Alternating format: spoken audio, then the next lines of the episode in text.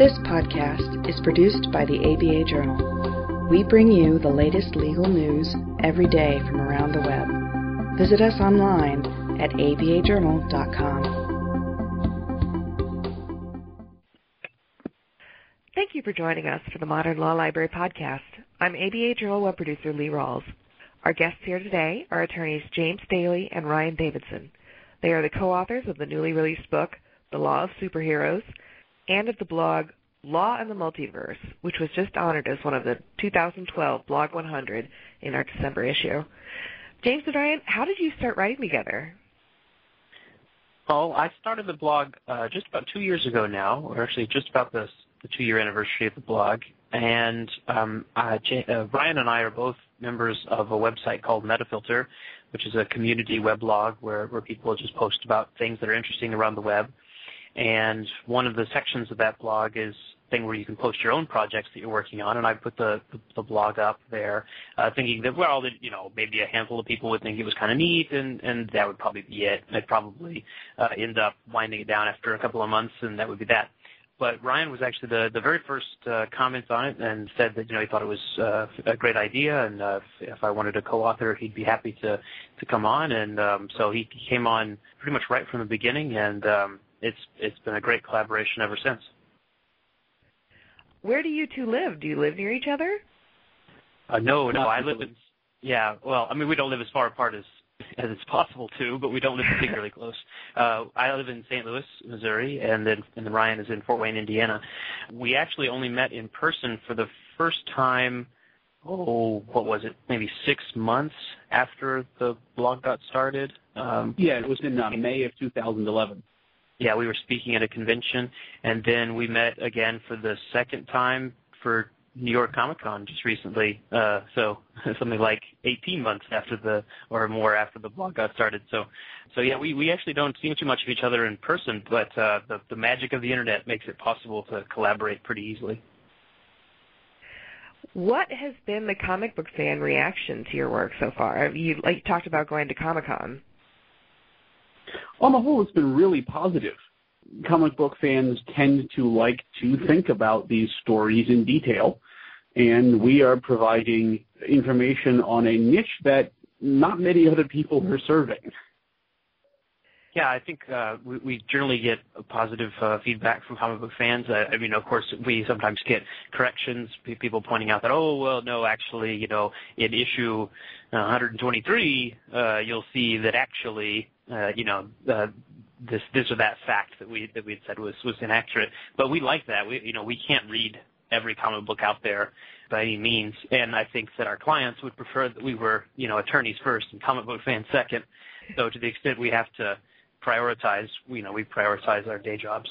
So we value that feedback. I think it helps us keep things accurate, and yeah, we very rarely get much in the way of negative feedback. Now sometimes we've had posts that are controversial with comic book fans. So, for example, Peter Parker, alias Spider-Man. I know that one.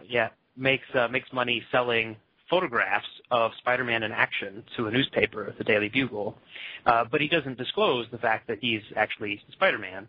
And this is pretty relevant both for journalistic ethics reasons and also because the editor of the Daily Bugle, J. Jonah Jameson, is not a fan of Spider-Man, to say the least, and typically you know, writes for the anti-Spider-Man editorials and stuff.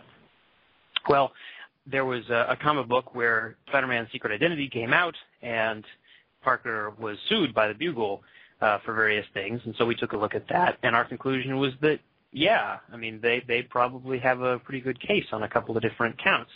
And the fan reaction was pretty negative. Some people disputed our analysis, but mostly it just seemed to be that people were really unhappy with the idea that we were suggesting that Peter Parker was anything less than completely honest. Some of that may reflect general fan unhappiness with that storyline, too.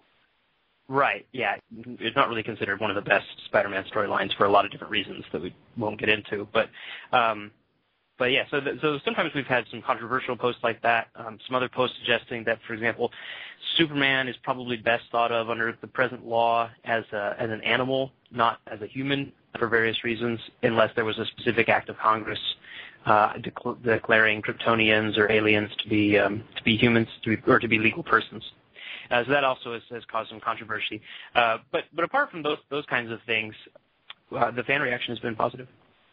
How about the reaction of the people you meet in your day job? What do lawyers think? Not a whole lot, really. Well, we get positive feedback from lawyers, law students, law professors, and even a judge or two, and we've never really gotten any negative feedback from anybody in the profession. Now, I suspect that there are maybe not a whole lot of lawyers who are also comic book fans in a proportional sense, but in an absolute sense, I think there are quite a few. We've certainly gotten fan mail from several, and it's all been pretty positive. My boss certainly doesn't mind the blog or the book or anything. He's been pretty supportive.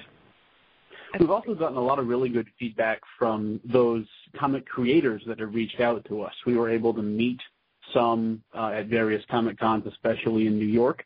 We actually had a good conversation with Mark Wade, who currently writes Daredevil, and Matt Murdock is an attorney. So we're hoping that proves to be a productive relationship. We actually heard a rumor that a lawyer from DC was in the audience at our panel at New York Comic Con. Interesting. And so far we haven't heard anything from DC or Marvel about what we do officially. So they apparently don't seem to mind too much. Oh, DC, the comic company. I'm like, from Washington, D.C.? Well, there are a lot of lawyers in Washington, D.C. That makes so much more sense now. Let's talk a little bit about the content of the book. The biggest legal issue with superheroes that springs to my mind immediately is tort law and insurance, which is Chapter 5 in your book. It seems like civil lawsuits against superheroes would be an enormous problem. Yes, it would be a big problem, but only for the ones that can be brought into court, and only for the ones that have any hope of satisfying a judgment if they can be brought into court.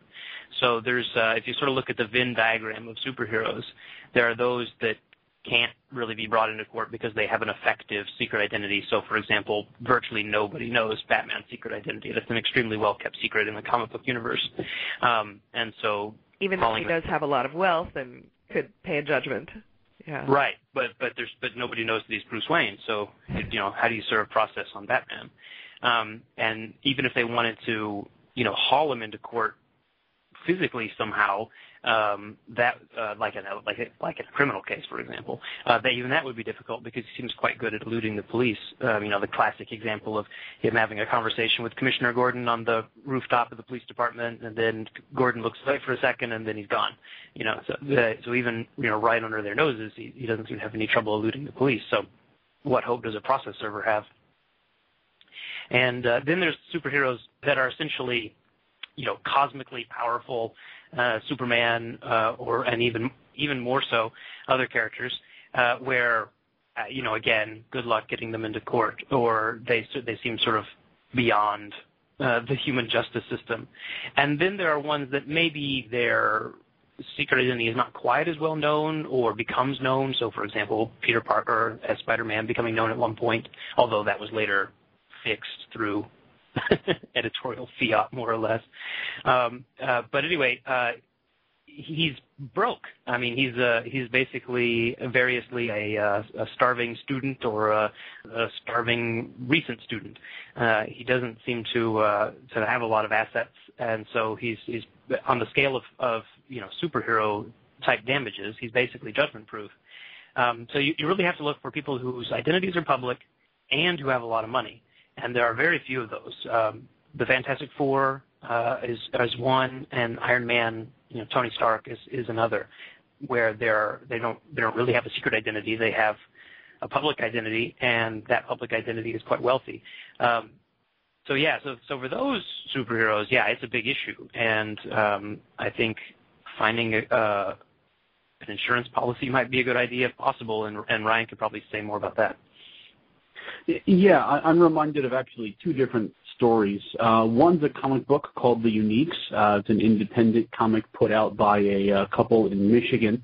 They're actually really trying to sit down and say, okay, what happens to society and the legal system if people with superpowers just sort of show up? And they concluded that the government was going to have to regulate this somehow. the existence of people who can fly or read minds or, you know, have flame powers or whatever, this is going to have a radical effect on society, and sort of not dealing with that hurts the realism of stories.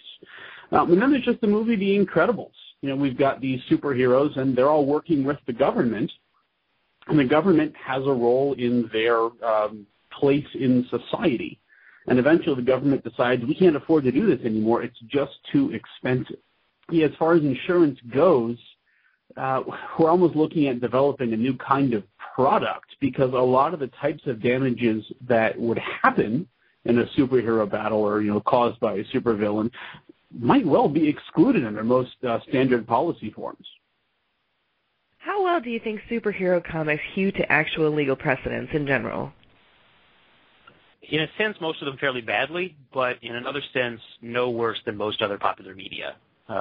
So probably worse than your average Law and Order episode, so a show that's kind of trying to focus on the law, but no worse than, you know, your average police procedural or drama, or a show that doesn't really have to do with the law, but tangentially touches on it in an episode or two. You know, they all. You know, all popular media tends to gloss over the details of, and it's not just the law, of everything, in service of moving the plot forward and keeping things simple enough that everybody can follow along, and that's all fine. The handful of comics that focus on the law, so they have attorneys as main characters, for example. There are several superheroes who are attorneys by day. Those have mostly been okay. In our experience, some of them have had some kind of glaring issues, but usually not that would terribly upset the plot. So, for example, there's a comic, Manhunter, not to be confused with Martian Manhunter, a different Manhunter, and although confusingly both of them put out by DC. And there's a scene where the superhero who attorney is a defense attorney, criminal defense attorney, and she attends the grand jury hearing for her client, and represents her client, and even has an objection at one point. And there's a judge in the grand jury hearing, and you know, this is all completely wrong. I mean, grand jury hearings don't work that way. There's no judge. There's no audience in the gallery. There's certainly no defense attorney. But on the other hand, the writer did kind of nod to the fact that this was a little incongruous, because the judge mentions that, you know, you don't even have a right to be here. You're here because I'm letting you. And I that's not entirely accurate. Neither the attorney nor the judge should be there. But at least there was a nod to the fact that what was being shown in the comic for purposes of plot and having a good, interesting scene were not, you know, entirely normal from a legal point of view. It was a decent hand wave. Yeah, and a lot of the time we find that even if there's some issues with the details of the way the law is worked out, we can sort of tweak it a little bit to say, okay, we can get a result that looks like this. It might happen a little differently. But, you know, we can get from point A to point B. Yeah. We take kind of a Mythbusters approach. First we try to replicate this, you know, what's claimed in the story. You know, can we actually support this in the law? And then, if we can't do that, well, then we go to, well, what does it take to make it fit? You know, what in either the law or the facts do we have to change in order to make it work the way it's shown to get the same result? And, you know, sort of first try to replicate the circumstances and then try to replicate the results. And we find that generally that actually works pretty well. And occasionally the writers surprise us. And so, for example, in Daredevil, there's been at least a couple of cases where I thought, oh, you know, the writer stepped in and out. You know, what I'll do the research, and what I'll find is that he's wrong. You know, my gut instinct was that he was wrong, and actually it turned out that no, whether by accident or by design, and quite possibly by design, because he has mentioned that he has talked to a few attorneys on occasion to make sure that he's, you know, at least halfway getting it right. But by accident or by design, it actually ended up being okay, and those are great things to do, because it's always fun as an attorney to research a new issue and find out, you know, no, it's not what you would have guessed. It's different. And then we hope that other people find that interesting, too, because whether they're an attorney or not, they may be equally surprised by it as we were. Yeah. And a lot of times where we find that the law, quote unquote, or that the story sort of gets it wrong, we may be in an area where if the facts were as they are in this story, like if people with superpowers really did exist, the law would probably have changed a bit to deal with some of these circumstances. So, yeah, if this happened in court today, it wouldn't look that way, but it might in that world. Do you guys have an excerpt you'd like to read for us?